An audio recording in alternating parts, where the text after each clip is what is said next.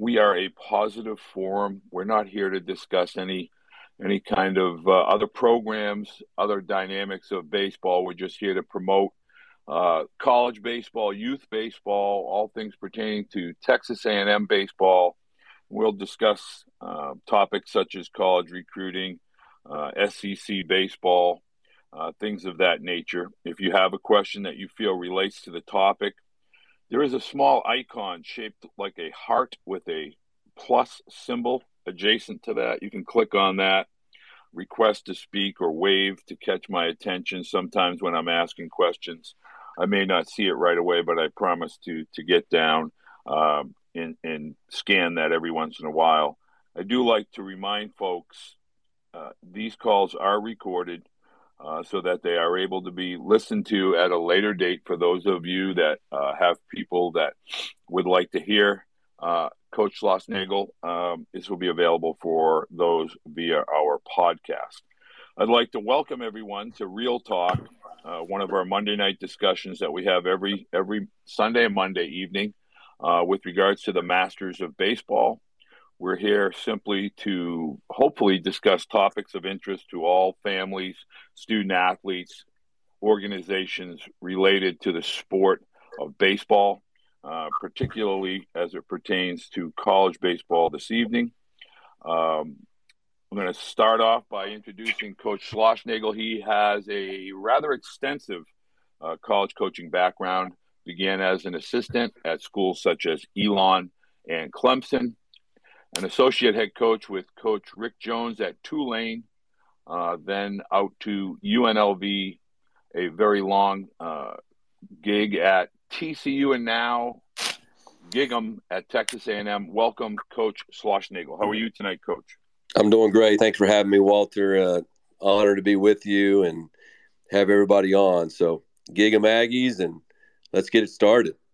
Well, I, I want to talk a little bit about that. I mean, you've been around college baseball for a long time, and we've had some questions come in as to your excitement with regard to SEC baseball and all that comes with that. So, uh, if you could just speak to you know this coming weekend, I know you're uh, opening up SEC play with LSU, so a couple of the Aggie fans are just interested in your your thoughts as it pertains to kicking off the SEC season.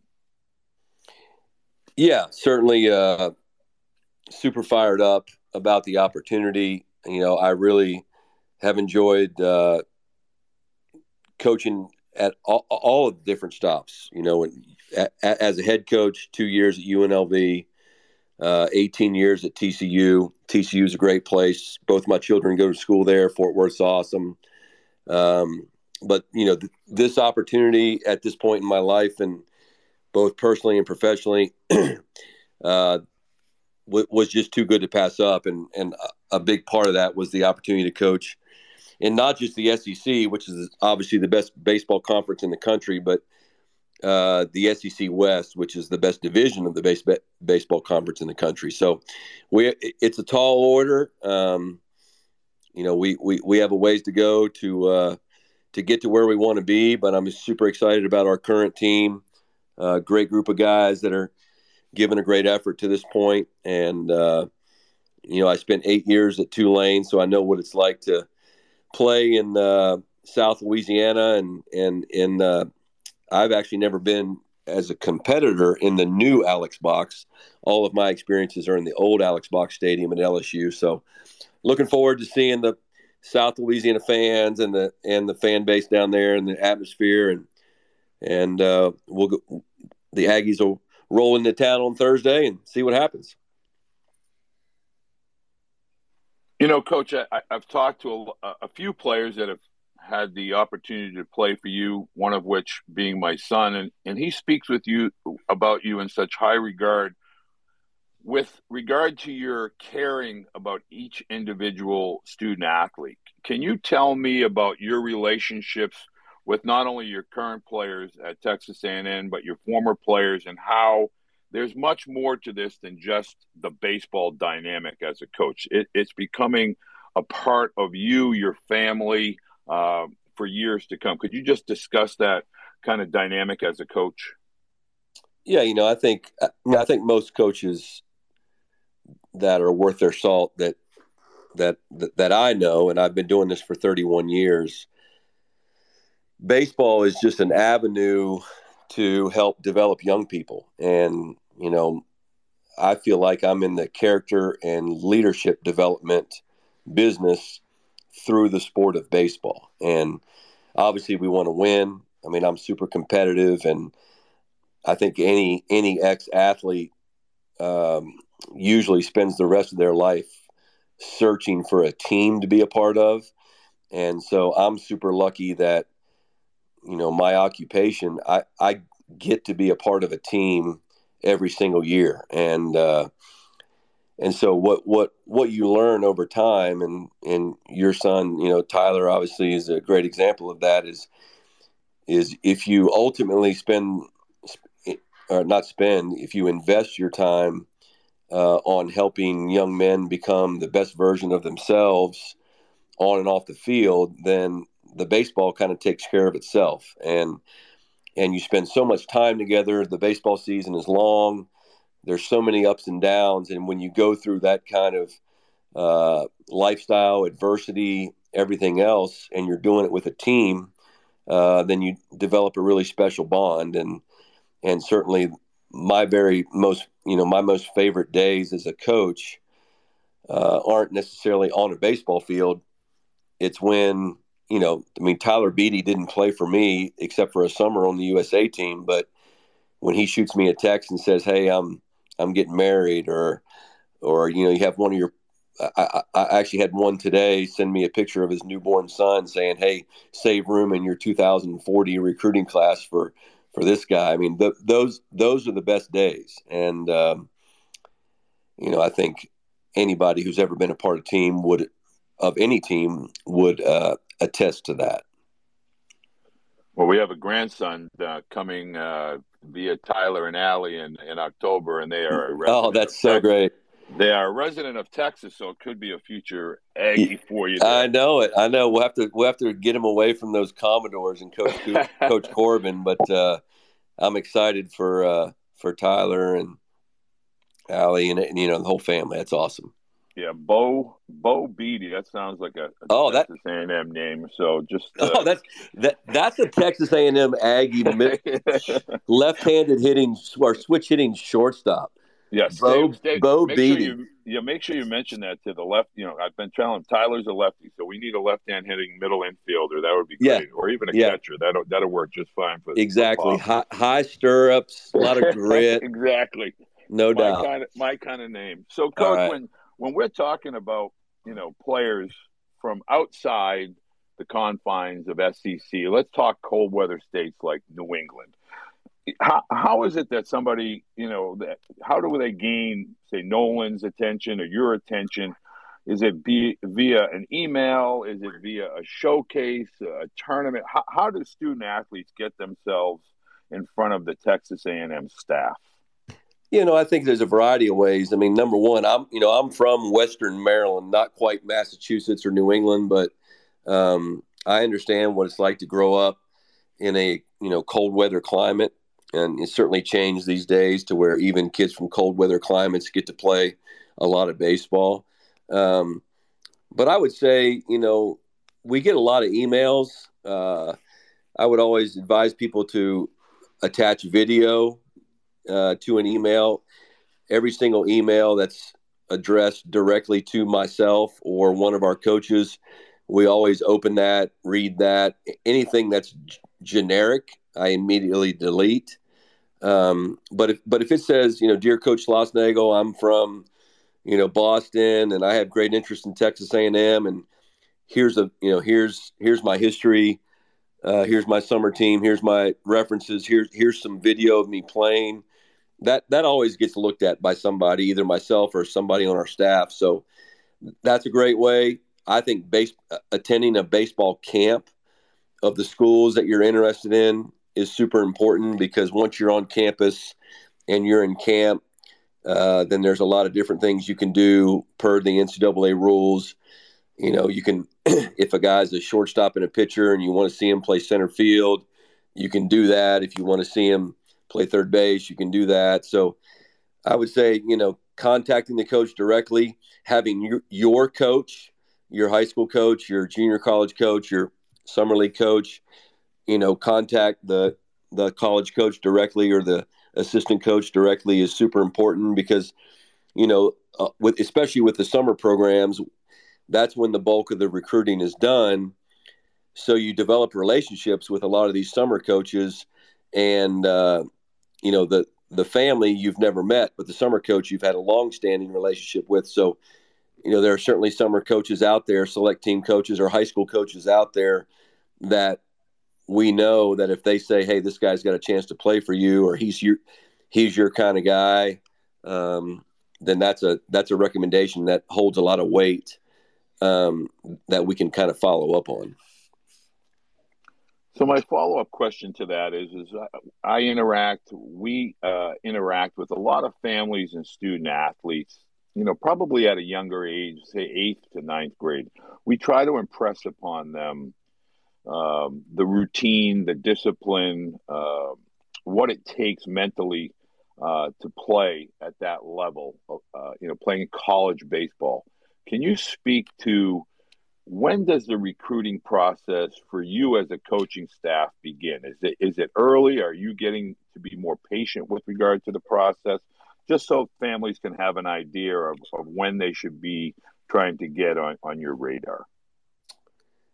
Yeah, I mean, I, there's two answers to that question. One is in a perfect world, uh, I would prefer that the process not begin until the summer prior to their senior year, um, because I think that's the that's the best for both parties. That's the best opportunity for a coach and a college to look at a player and be able to more accurately project what they're going to be when they come to college uh, that's the perfect world. You know, that's also the that's also a time period where a young man and a family is thinking about college, and they're more mature. They have an academic track record.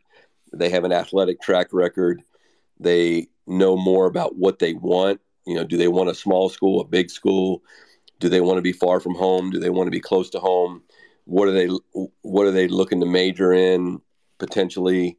That kind of thing. So that would be in a perfect world and that's the way it used to be.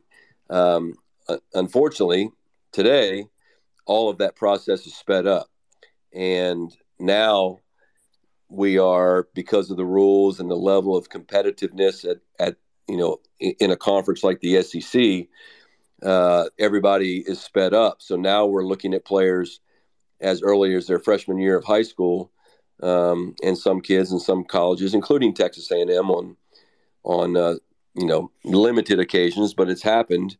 You know, young men and and, and colleges are are making decisions and offering scholarships um, in a guy's freshman sophomore year of high school. So I'm not going to tell you that's a good thing, but it is what it is.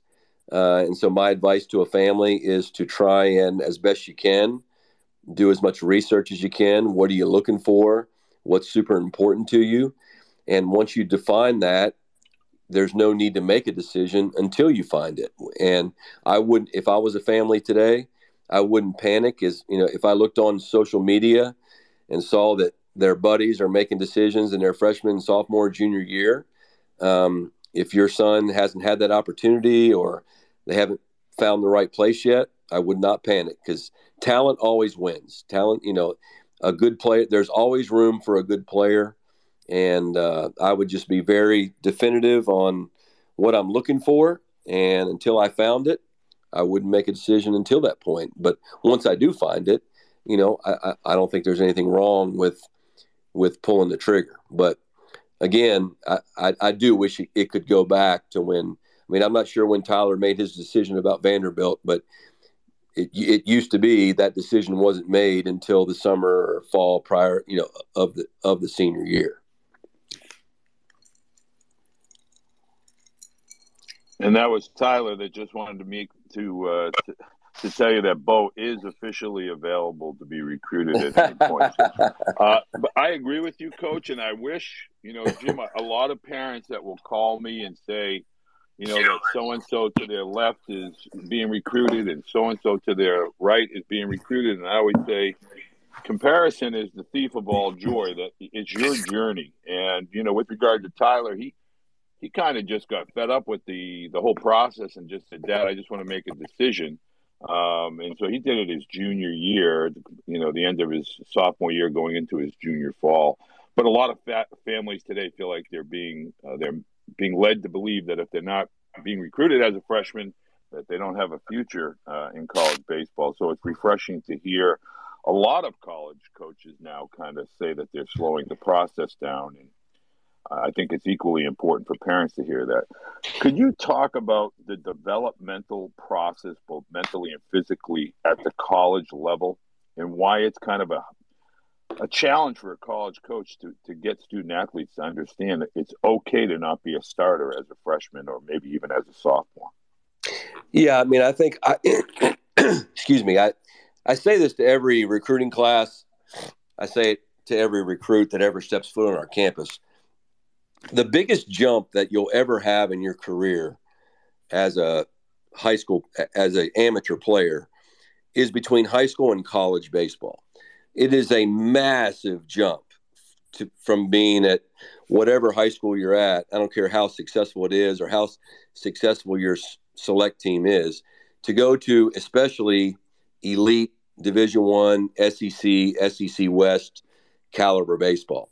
The next jump from college baseball to professional baseball is not nearly as big. And I, you know, just since we're talking about Tyler a lot, I'm pretty sure Tyler would agree that the jump from his high school to pitching at Vanderbilt was really, really big versus the jump from pitching at Vanderbilt to minor league baseball, right?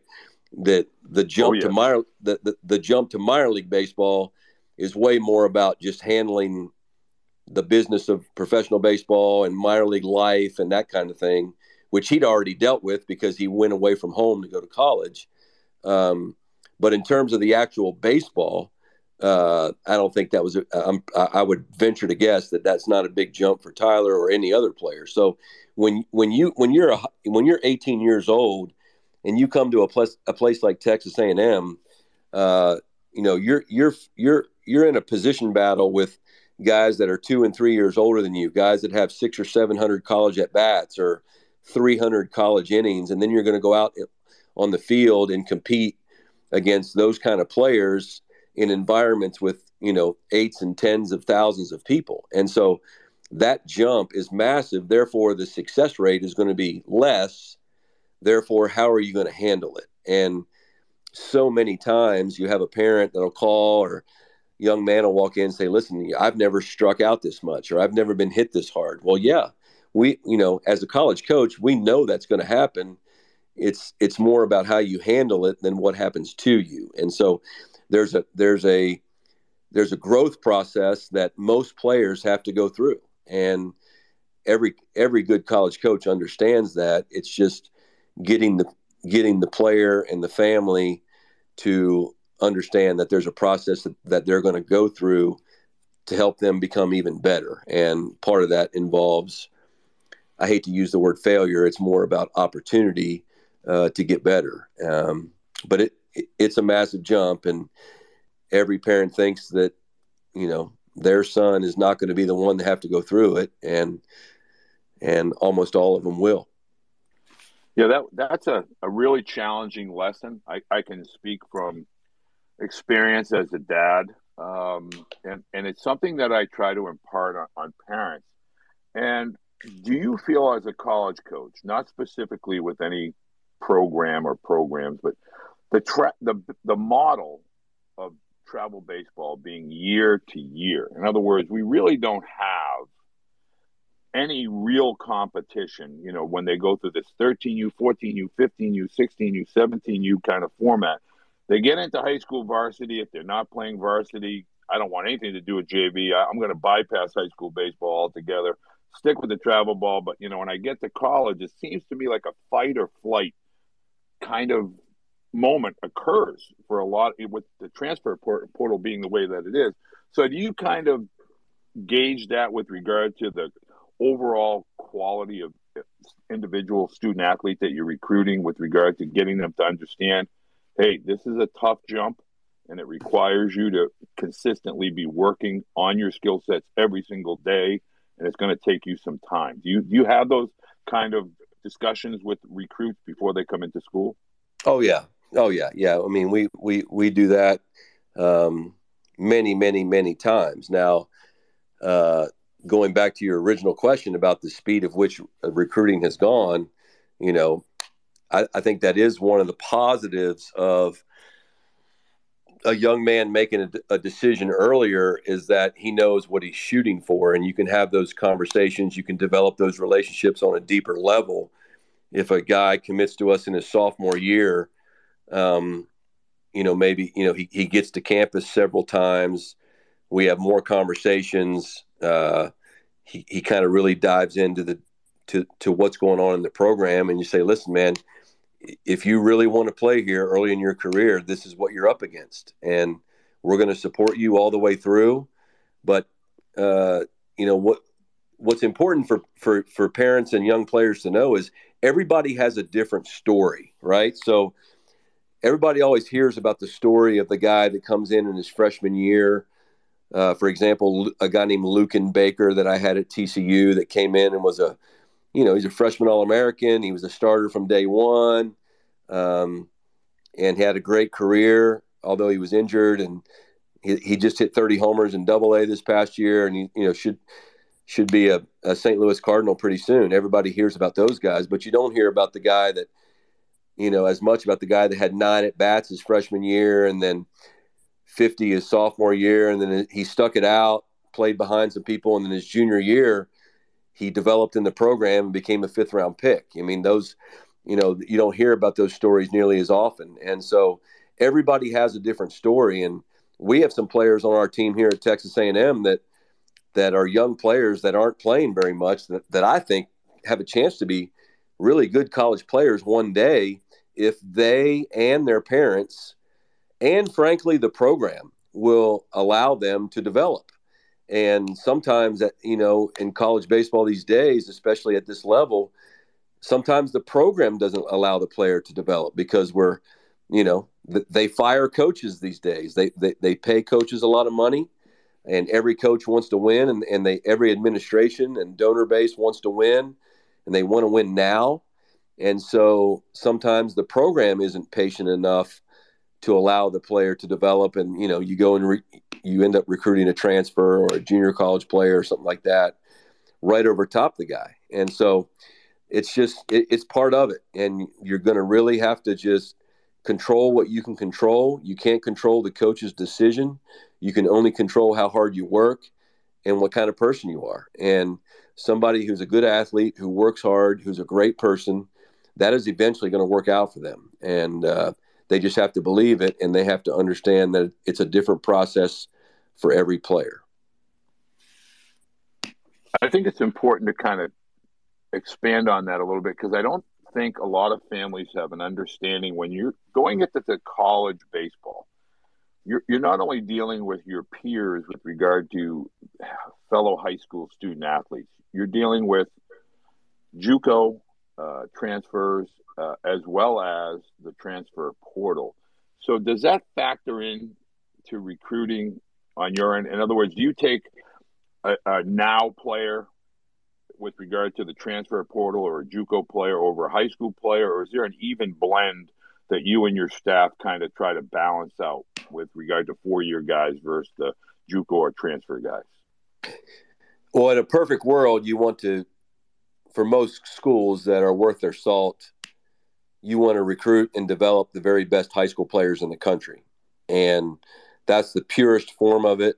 Um, those kids buy into the culture of your program. They develop within your program, and those ultimately, if you when you look back, for example, uh, during my time at TCU, we went to you know five College World Series in ten years, four consecutive College World Series. The core players of those teams were all players that were high school players that developed within the program. Um, the problem is the outside of scholarship money, the biggest thing that affects a college program's recruiting is the major league draft. And now the draft is in mid July versus mid June.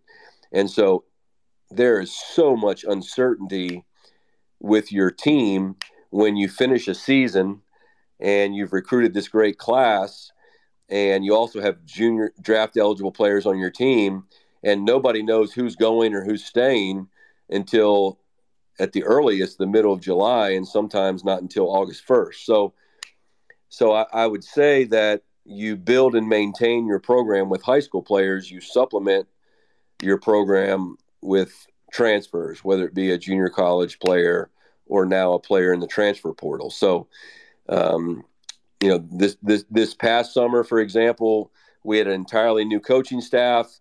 We took the job at Texas A&M. Um, the previous coaching staff they had just basically let the coach's contract run out, which was unfortunate. That drastically affected their ability to recruit. And so, for us to get to the point this year, just to even have a team, to be honest with you, to put together a competitive team, we we lived in the transfer portal. You know, we by some polls we signed the number one transfer class in the country, um, which that was out of necessity. And I hope I, I I would in a perfect world I don't ever want to be ranked again in that right. Um, but most likely, if we continue to recruit the best high school players, then you you always have to deal with the major league draft. So, for example, if you've signed a really good high school shortstop and you're counting on that guy, and then all of a sudden his senior year, he turns into a guy that may be a first or second round pick, and the family, you know, that's a whole nother topic, college or pro. Uh, but if the family seems like he's going to sign, then you have to go grab a transfer, and I mean, you just have to because I mean we're we're all we're not on lifetime contracts. You you have to win. So um, obviously, unless you have someone in the program you think can develop into that. So I would say it would be a in a perfect world, it'd be a 80, 80 20, like 80% of your team would be high school players and 20% of your team would be the transfers, but it's just going to be dependent on that major league draft and, and what your team's going to look like. Ah, yes, the major league draft. It's uh, that's a whole different topic.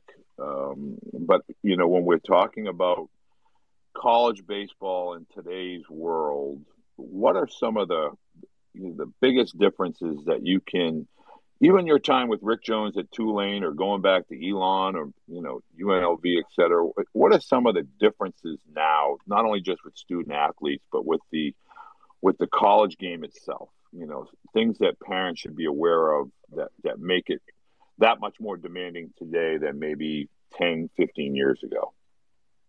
Well i just think that college baseball has become a sport across the board where when I first started coaching 30 years ago at Elon and Clemson in 19, you know, 1990, 93, right in that era, there was probably, I don't know, 15 real, 15 or so programs that had a legitimate chance to win a national championship, host a regional. There, you know, there was only 48 teams going to the NCAA tournament now. Uh, now there's 64. And now you look across college baseball, there's over 300 schools playing Division One baseball. If you looked at the top 50 schools in the country, so even just in our state at Texas, obviously you have schools like Texas A&M, Texas Tech, University of Texas, TCU, uh, Baylor. You know, you have the you have the the high end um, Power Five programs, but you have a school like Dallas Baptist that has been in super regionals. They're on the brink of the College World Series. That if a place like DBU were, and it's not when they, it's not if they will, it's when they get to Omaha, they'll have then then, then it just becomes tournament baseball, and you can see a program like that, like you saw Coastal Carolina in 2016 win a national title. And so there are so many programs investing in facilities, investing in coaches investing in players um, with with uh, support that there's a lot of great places to play, and so the the the line between winning and losing in college baseball has never ever been thinner than it is right now, ever. And all, all you have to do is look at the scores every single night, and if if you think, you know, a team like Northeastern going and beating, I think they may have won two out of three at Clemson this past weekend. I know we, lost two out of three at home to to an Ivy League school in Penn two weeks ago. I mean, they have a real team. They have real pitchers, uh, and so you know that if if you look on the surface, that should never happen. But if you watch the games and you watch the level of play, you you get it. And so um, there's a lot of opportunity out there, uh, which means there's a lot of competition, and you better be on your A game every single day. You better be making the right choices on and off the field. And you know, this statement has never been more true. It's never ever about the best team. It's only about the team that plays the best. And uh, if in today's college baseball, if you if you don't play well, you are going to lose. I don't care if you're playing Mississippi State, Southern Miss, or uh, you know Texas Wesleyan. It doesn't matter. You're you're going to lose if you don't play well. I think the term mid-major is is something that a lot of parents get lost with because they always want to talk. When I'm talking, when we Butch and myself are talking to parents of student athletes, we always get that P5, P5, P5. And when you stop for a second and you say Texas State, Liberty, I mean, uh, Northeastern, you know, it, it, these schools now are on par and competing, not just playing, big difference, with the big boys in college baseball. So your point is is an excellent one. And I want to make sure that that parents have a good understanding that college baseball unilaterally, whether it's junior college, whatever level we're talking about, as you allude to, it is about the talent. It is about the players. It is not about the name on the jersey. It's who who's coming to play and how they're going to compete on any given day. So, coach, yeah. I have a que- a question for you that comes in from a coach, a fellow coach. It says, Coach Schloss, can you break down the character traits and skills that you look for in your recruits? When you're at TCU, your frog ball, extreme hustle mentality proved to make a winning product on the field. Was the character of the recruit intentional on your behalf to fit that type of mentality, or was it developed by you and your staff once the kids, student athletes, got there? Yeah, I, I, would. That's a great question, I, and, and, I would say it's both, right? Um, now, understand going back to your one of your first questions that when you're recruiting a player at 14 and 15 years old, you know who knows what he's going to become at 18 or 19. So you you know you hope to you follow that you you evaluate it, and there's certainly been instances where you know we've committed a player and he's in one stage of development, eh, you know, away from the field and his maturity, and then in very rare instances, but it has happened where a young man said, "Hey, you know, he, he's developed into something that it's going to be a bad fit for him, and it's going to be a bad fit for us, and we have to have a tough conversation." Uh, but at the end of the day, going back to what I said earlier, that the line between winning and losing has never been more thin.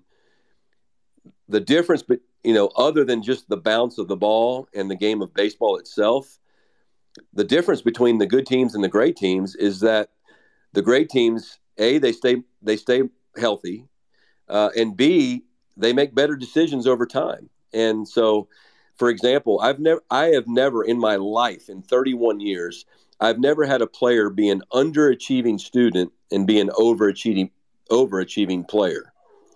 L- let me say that again. I've never had a player be an underachieving student and an overachieving player. So if you're a, if you're a lazy guy in the classroom and you and you're underachieving, that is eventually going to show up on a baseball field. It may not show up when your team or your talent is that much better than the other team, but eventually the talent becomes equal. When you watch a super regional, uh, the the level of play, the level of intensity. If you if you're ever in a ballpark for a super regional, it is so intense. Every single pitch has so much riding on it. And if you if you're a guy that's been making bad decisions, you're going to get exposed so fast, right? And so I'm not saying that the times we've won uh, those close super regionals uh, at TCU against schools like Texas A&M that our kids were better kids. I'm just telling you, it's that close. And so, uh, yes, we do evaluate it because that's the ultimate separator. And then once a kid gets to school, if he's going to make bad choices away from the field, it's going to get so so exposed so fast that he'll just simply be eliminated and that you know and just moved on. And and that that doesn't mean that we don't give guys second chances because anytime you're dealing with 18 to 22 year olds guys are going to make bad choices. But there's a big difference between being a good person who makes a bad choice and a person that continually makes bad choices that's eventually a bad guy. So uh, for us yeah we're, we're, we're looking for for and and every great program is looking for the same thing. You know, they're they're looking for guys that are talented, but they're looking for people that are committed to what they're doing. They're looking for excellence in every area of life, not just baseball. Um, and they're looking for super competitive players, guys that, you know, whether they're playing a game of ping pong or whether they're playing baseball, that they're trying to win. Because you know, when when when you're playing these teams every single weekend, especially in our conference and especially in the NCAA tournament, uh, the line between winning and losing is it's it's paper thin. Getting a lot of questions coming in, so I'm going to get to as many of them as I can. I have a question. Do you feel with the internet, social media, etc., has that helped create all programs from all over the country have access to student athletes that maybe 10 years ago they wouldn't have had access or been able to watch via video or hashtag and get in front of somebody. So do you feel that the the internet and social media has has helped level the playing field? Yeah for sure. No doubt about it. Because now you know if you're in the state of texas and back in the in the day before social media um, you, you could hide a player out. You could go to a small town college and see the guy play and recruit him and that kind of thing. And now, you know, they post, you know, COVID really changed a lot. You know, we had to do a lot of during COVID, we weren't allowed to go out. Uh, there was a lot of, you know, there were some games being played, um, but there was a lot of a lot of things done by way of social media. So, social media is not going to get you a scholarship. Um, or that you know but it's going to start it definitely can start the process. There's no doubt about it. Um, as much as we'd like to think it doesn't it, it, certainly does. And you know we're scouring twitter and instagram and i don't mean i don't even know what else there is but uh, we have people on our staff that are and you say well wow that's a good pitch or that's a great swing and then you kind of dive deep into it. Sometimes you find out that that one great pitch or that one great swing was one out of 30. The other 29 weren't very good, right? So it's just like everything else on social media. You're seeing you're seeing the very best version of that person or of that player. Um, it, it could spark interest, and then you make a phone call, and sometimes you dive deeper into it, and it's not a good fit. And other times, uh, that's sparked a great relationship. So it's part of today's world, and I think social media done correctly uh, with the right intention can be a you know a good thing. Obviously, it, everything out there can be used for good or bad. That is the absolute truth. So I have a question from a parent who feels that their son is a late bloomer. And if that late bloomer were able to make his way to a Texas A&M camp, would there be room at the inn for a junior that is going to be a rising senior in 2023? That's her question, as we asked earlier about slowing the process down. But she's asking about would there be room at the inn for a rising senior uh, if he attended your camp during the summer months? Yes, I mean, I, I mean, I believe that I don't think there's any college coach out there that's going to walk away from a great player, right? Um, you know, there there may be scholarship situations, there may be things you have to work through. It may be less affordable on the front end and more affordable on the back. You know, there's a lot of different ways now, um, depending on the level of play, depending on the university. Um, there's all kinds of ways, you know, today. So I would say that you know the one one thing that parents need to really dive in and understand is college baseball is the most under scholarship sport in all of college athletics. Um, if you think that investing, you know, thirty thousand dollars over the course of, you know four or five years of summer baseball and select baseball and and um, lessons and all that kind of stuff is important understand you may be investing 30,000 to get 10 right and so sometimes saving your money is the best thing um, so that when that late bloomer becomes available you maybe have to pay a little bit more on the front end because the scholarship money isn't quite as available but it could be. Um, I know this at this level in the SEC, every single coach in our conference, if a great player walks on his campus who's not committed or signed in his junior or senior year, if they think that guy can play at their school, they're gonna they're gonna find a way to make it happen. Period. End of sentence. So talent and character and a kid who's a good student, that always wins. So the kid who's a late bloomer, do not panic um, I mean, not that I was some great player, but I know what I looked like at 14 years old, 15 years old versus what I looked like physically at 17 and 18. So I wouldn't panic at all. Um, just let the process happen, and it, it's going to work out the way it's supposed to work out. I have no doubt.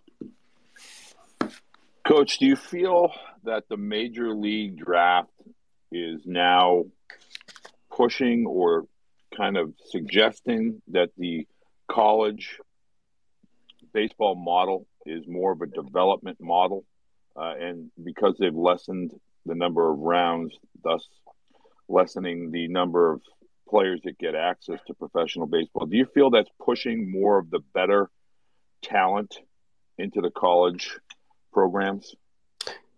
Well, yes. I mean, simply by numbers alone, you're going to have more players go to college because there's fewer fewer rounds in the draft.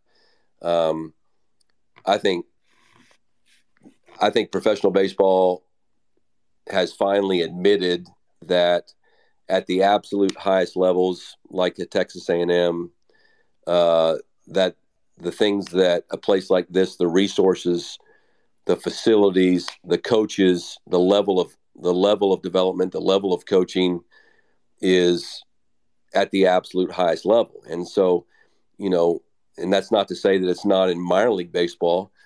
That's why they've that's why they've lessened the number of minor league teams so that so that they can put more money in fewer teams to catch up to college baseball, to catch up to college baseball from an analytical standpoint, to catch up to college baseball from a facility standpoint, uh, nutrition, um, you know, sports psychology, sports performance, all of that stuff, right? So, you know, many, many times when I'm having a, co- a conversation with a family about why they should go to school, obviously you can talk about academics and life skills and all that stuff, but these days you also start with baseball development. Where is the best place for you to develop as a young player? And so, um, there used to be, in my opinion, a big gap between the d- level of development and elite college baseball program and minor league baseball. And now my, um, minor league baseball is, is, is catching up, you know, and, and that's, that's a credit to them. It's good for those players. It's good for those coaches. And I think the owners have seen that. So, you know, the numbers are still true, right? You can take my opinion, you can do whatever you want, but on any given day, between 50 and 55% of the players in the big leagues went to college. On any given day, between 26 and 30% of the players in the big leagues aren't from the United States. So the fastest route to the big leagues, the fastest route to the big leagues is to go to college. Are there exceptions to that? Of course. But in general, the fastest route to the big leagues is to be a, go be a college player. I can tell you that about eight of the last 10 major league players that came from, you know, program that I was a part of at TCU, eight of the last 10 big leaguers all made the big leagues within 18 months of leaving the campus. So it, it happens quick for those players. And I'm not, I mean, I'm not telling you minor league baseball is bad. There's a lot of great people there and, and they, they are, they have, to their credit, have done a great job of revamping the, their entire development process you know, paying. Looks like they're going to pay the players more. They're going to, you know, there's they're going to give them better nutrition, better places to stay, all that kind of stuff. But no one will. I mean, I'm obviously I'm obviously biased, but no one will ever convince me that a, there isn't a better place for a young person between the ages of 18 and 21 to develop than on a college campus. There's just no one will ever convince me of that. I'm not talking about just their baseball development. I'm talking about their overall social, psychological, spiritual, relational uh, development. That's to be done in college around other people, male and female, that are doing the exact same thing. That's the best place for your child to develop. And I don't care if the family I'm talking to goes to our biggest rival and beats us for three years, I will always encourage them to go to school. Well, I happen to agree with that sentiment. Um, I, I, feel that it's important for uh, families to know the, the college process is not all about baseballs and practices and uniforms. There's a lot more to this college baseball uh, process than the game itself. And uh, I, I think it's enlightening for parents and student athletes alike to listen to you share that. And I think it's important. I, I, would like you to expand on that a bit from the perspective of you looking back. Let, let's use Tulane as an example. We're set up this evening by, you know, Mr. Jack Crescent. And, you know, we're talking about gentlemen that you've coached that are in their 30s and have children now that are playing the game.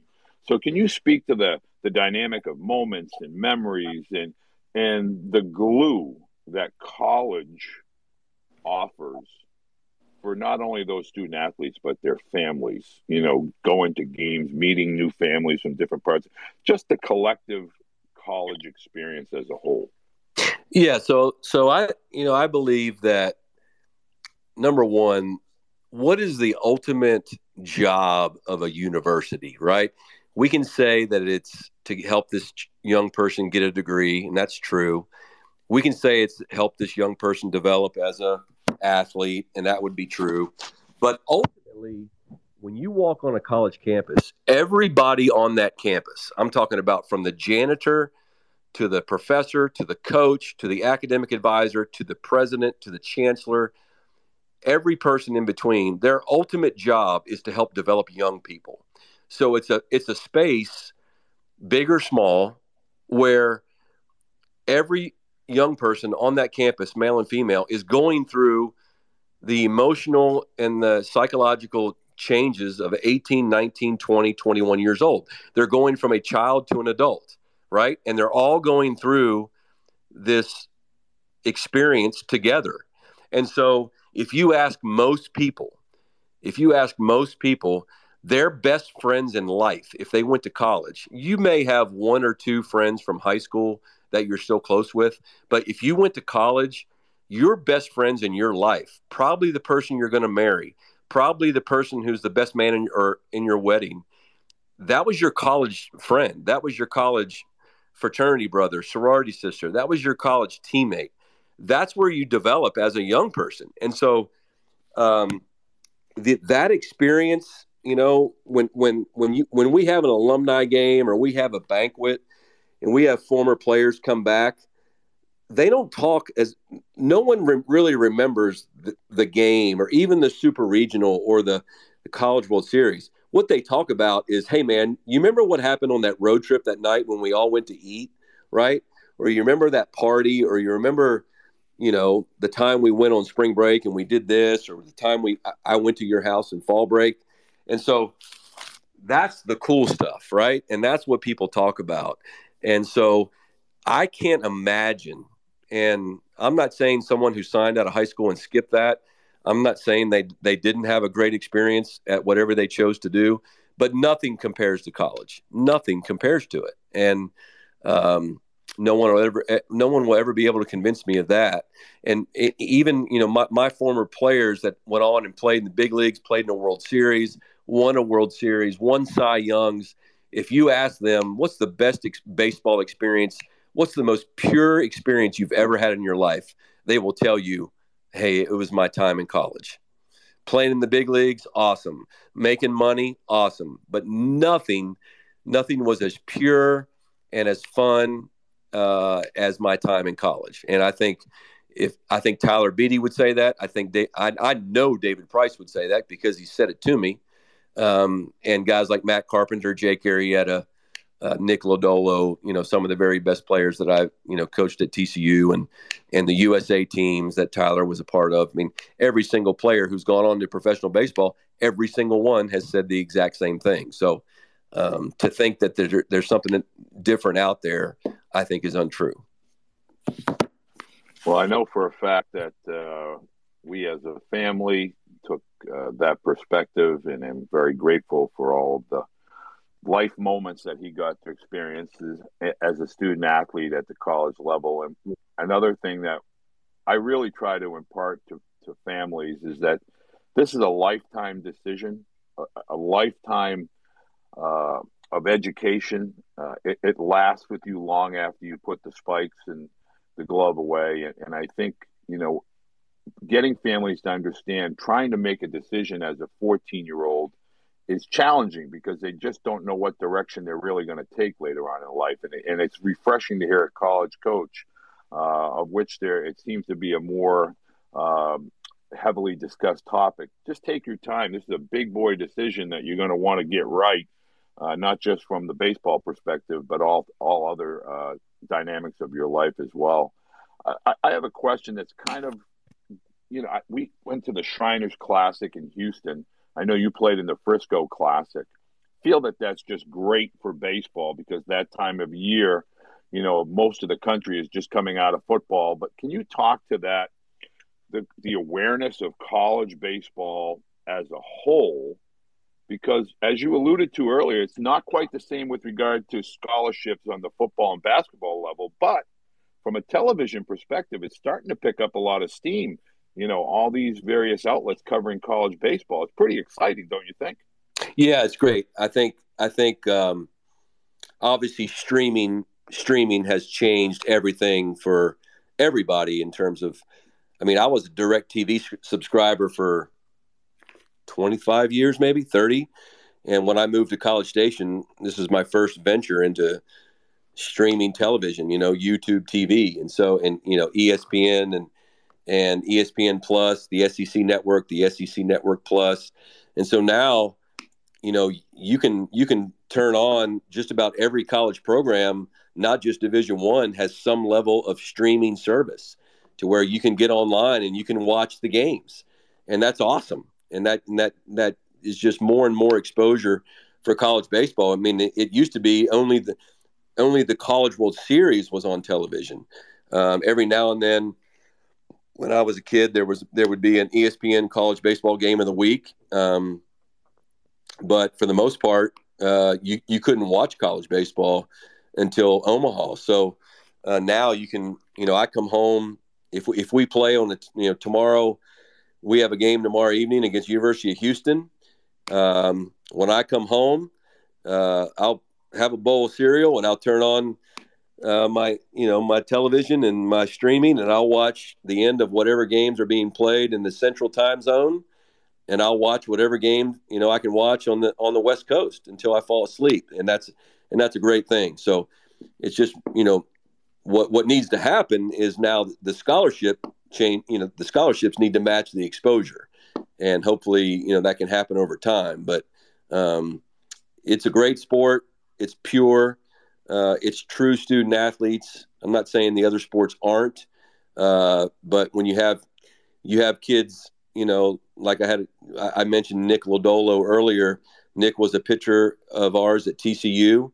Uh, that was a first round pick out of high school who turned down, you know, two and a half or three million dollars to come to college where he was paying twenty five or thirty thousand dollars a year to go to school. Uh, that's a true student athlete. That's somebody that wants to be there, that is there for the education. And uh, it turned out great for him. You know, he, he was ended up being the first college player selected, first college pitcher selected, I think, in 2019. And, you know, seven plus million dollar signing bonus, and he's going to pitch in the big leagues. But um, college baseball right now is more competitive than it's ever been. It's showcased better than it's ever ha- has been showcased. And that's not just the eight teams you see in Omaha. That that's that's the Division three teams, Division two, junior college. I mean, there's a lot of things out there to watch, and so I, I truly think there's a college program in the country for just about every player if you set your expectations the correct way. Can't agree more. And I just want to remind parents I know a few of you have sending me direct messages, asking questions, trying to raise your hand. If you want to send them to me privately, I'll ask them if I feel that they're um, a question that Coach Schlossnagle should answer. But if I don't know you, I don't want to take the risk, so I'm not ignoring you. Coach, we're only going to keep you another 10 minutes. I appreciate you during midweek taking the time to join us. I know you have a, a game coming up this week as well as LSU in the future uh, this weekend. Can you explain to parents with regard to um, your your your camps and things of that nature, it, even if they're not invited? I have a parent here that's asking a question: Do we as a family have to be invited to a camp at Texas A&M? Do we have to have communication with Coach Cain or Coach Schlossnagle before we come to camp, or can we sign up and go? Yeah, you can certainly sign up and go. I mean, it's always it's always great if we have a heads up. Maybe not necessarily. I mean, the, from the parents, great, but you know, if, if you're your high school coach or your summer coach, you're coming to a camp, and you say, you know, or any, you know, maybe it's another school you're interested in, have your coach call and say, hey, listen, I have this player, you know, Billy, he's a left-handed pitcher, or he's a he's a center fielder. He's I, I think he's got a chance to be a really good player. He's got a great interest in your school. Um, he's coming to your camp next week. I think that's a great thing to do because, you know, there's a lot of kids that run through here. Um, and, but certainly, you know, once a kid gets on campus, I mean, there's, there are players that we know are coming and there's been plenty of examples of players that we know are coming. We're excited to see him. And then a guy that we don't know who just signed up online and, and he goes through a game or goes through a workout and like, holy cow, this guy's pretty good. We need to see him play some more. And it just spurs more interest. Okay, a couple questions coming in. How do you feel as a staff with regard to multi-sport athletes? Yeah, so I'm a yeah, I've been very vocal on my opinions on I am not a fan of year-round baseball. Uh, I am a huge, huge fan of multi-sports multi-sport athletes. I believe that you will become a better baseball player by playing other sports for as long as you possibly can. Um, I'm a big believer. I told, I actually had this conversation with our team last weekend. Um, I grew up, I know I'm old, but I grew up in an era there wasn't select baseball. So you played football in the fall, you played basketball in the winter, you played baseball in the spring, and I would actually play baseball and basketball in the summer. Um, my baseball was American Legion. I, my my point is, I, I never played a meaningless baseball game. There was never a game that I played in any sport where we weren't trying to win, like like the standings mattered, or we're trying to win a championship. And so, I would much rather have an athlete who played football in the fall or basketball in the winter, trying to win a championship, versus playing a meaningless baseball game that you know some showcase baseball deal. So uh, that that's one thing. And then I I, I read this uh, a quote from another coach a couple weeks ago that I thought was great that I had never really thought about. And he said he liked, and this was actually a major college football coach that liked um, multi-sport athletes because he liked to see how what kind of teammate and what kind of kid he had when they weren't the best player on the field, right? So maybe it was a football player who was the best football player in the country, but when he played baseball, he wasn't even the best player on his team. So what kind of teammate was he? You know, how supportive was he? What kind of role player was he? You know, that that kind of thing. So for me, the very best players that I've had um, were guys that played, you know, mi- you know, multiple sports, and so I'm just a big fan of it. Okay, I have to ask this question. How do you feel? Do you have any conflicts when a student athlete comes in they're working with a coach, instructor, lessons, etc. How does that work when they end up on campus? Uh, is there a blending, or is that a this is A and M, and we're going to work with you here? How does that work so parents have an understanding of that? You know, I think it varies from player to player. Um, I think at the end of the day, I just want the player to perform well. I want him to have success. Um, if there's someone in his life that he trusts and has given him the tools to, you know, or helped him out to this point, then that's, hey, let's let, us let us have a conversation with that person. Let's, if it's a hitter, let's have our hitting coach talk with his high school hitting coach, his summer hitting coach, his his select coach, or whatever whatever it is. Let's have a let's have a conversation because we all have the same end goal, right? We all want Johnny to do well. Where you have problems is once you have that conversation, let's try and have all of the coaching come from one source because if you if you have the college coach or the college hitting coach saying one thing and dad saying another thing and high and pri- private lesson guy saying another thing then that is all that's going to do is cause confusion and problems for the player. Um, whereas if you can create a relationship between all of those parties because we all want the same thing then i me personally i have no problem with that because ultimately i, I just want the player to do well uh, i don't have a problem with that but um, each coach may take that differently in his program. How does Texas A&M feel about walk-on players? I have a student athlete that's asking because his high school seasons and his summer seasons have been affected by the virus, as I'm sure many have been affected in similar capacity. The young man in question that's asking the question literally had his high school seasons taken away the last two years. How does Texas A&M feel about walk-on student athletes? Yeah, I mean, certainly feel for those kids, and I don't, you know, it's just going to be a while for for everybody to have a chance to catch up to some level of normalcy. Normalcy. Um, we have walk-on tryouts here. I've always had walk-on tryouts. I, I walked on my college team uh, at Elon for Coach Jones, um, so I, I have a I have an affinity for that process more so than I believe most coaches. The issue is that we have roster limits. So, you know, we have, you know, we're only next year, unless something changes, we go back to a 35 man roster. So, even if you find a player that you think, hey, this guy has a chance to help us, um, you may not have room for him just because we're only allowed to have 35 players on the team. Uh, so you may have a guy. I mean, I've had players walk on the team and start. Uh, so I think there's always hope and there's always a chance, and you should always do that if you're on that campus and that school has the walk on tryouts. Um, but you may also have, I've had scenarios where the guy comes to walk on tryouts. You're like, hey, man, you have a chance to be a pretty good player.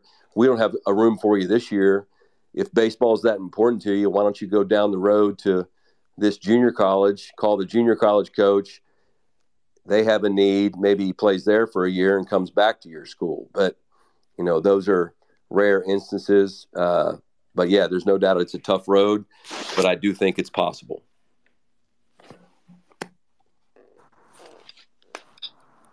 Ahead, Jim. Butch.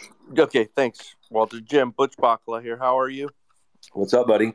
Good to hear from you. Congratulations on your great opportunity there, Texas A&M. Thanks, Butch. Appreciate you, buddy.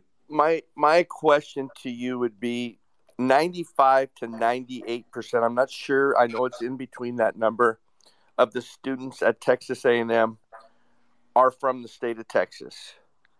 Are you going to be active in your recruiting of the entire country? Or are you mainly going to stay in Texas? Well, I mean, we'll certainly start here, but no, we'll, be all over. I mean, Texas A&M, we have 70,000 students. Um, I don't know if your percentages are correct. You, you, they may be. I don't know exactly what they are, but we have 510,000 former students. We don't call them alumni here; they're former students. So, the 12th man and uh, kind of the a- Aggie Nation runs worldwide.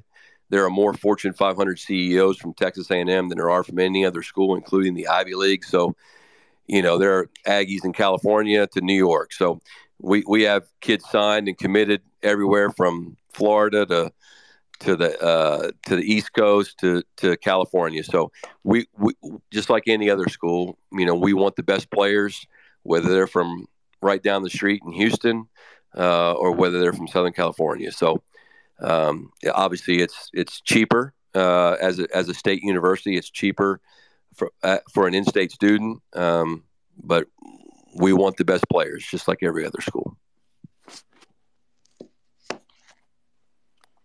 On that topic, I have a young man that this will be our last question. I want to let everybody know we cannot keep Coach Schlossnagle much late, later than tonight uh, on it, it's, it's season mode. So I wish we could get to all the questions.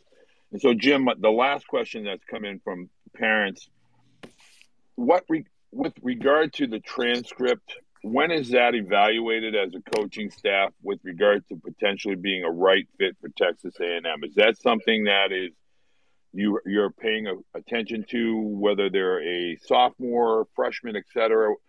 Where are you looking for the transcript to be submitted as a potential Texas A&M student athlete? Well, the, you know, it doesn't matter what school you're at. You don't apply until the fall of your senior year, so that's when it'll it'll be finally evaluated, and not by the coach, but by the admissions department and the compliance office at that school. But I will say there aren't very many positives of the early recruiting that goes on now. And I'm talking about freshman, sophomore year. But one of the positives, and it's a great positive, is if we have a young man in his freshman or sophomore year of high school that chooses Texas A&M, then he knows very well both baseball wise and academically what he has to do. So it actually creates more of a motivation for that young player to say, hey, man, all right, this is where you've chosen. So now, whatever the school that is, uh, hey, here are admission standards, or here's what you have to do. Uh, here, here's our academic advisor's number. She can help you schedule those courses. Uh, if you need help in certain areas, you know, you you find out really quick um, maybe where they need some tutoring help in math or science or English or whatever it is. So, um, I, I, would to answer your question, I would say they're constantly being evaluated, but the final evaluation doesn't happen until the fall of their senior year.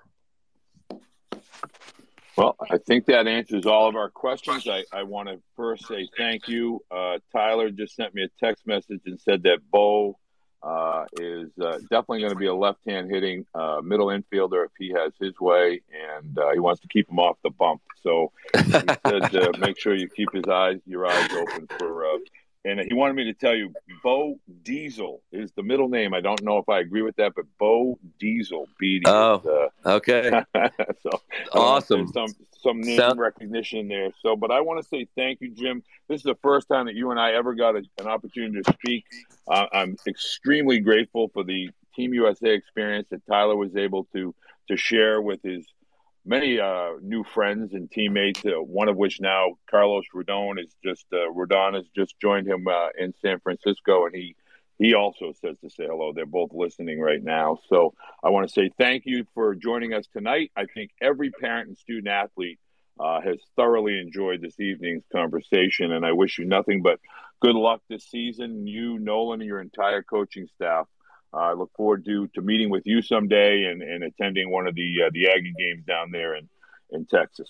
Well, thanks thanks for having me. It's been awesome, and it was an honor to coach Tyler on that USA team along with Carlos. It's amazing how you build such great bonds over such a short amount of time with with those guys. And you're always welcome. And uh, everybody on the call here, you're always welcome to come visit us in Aggie Land and uh, gig 'em.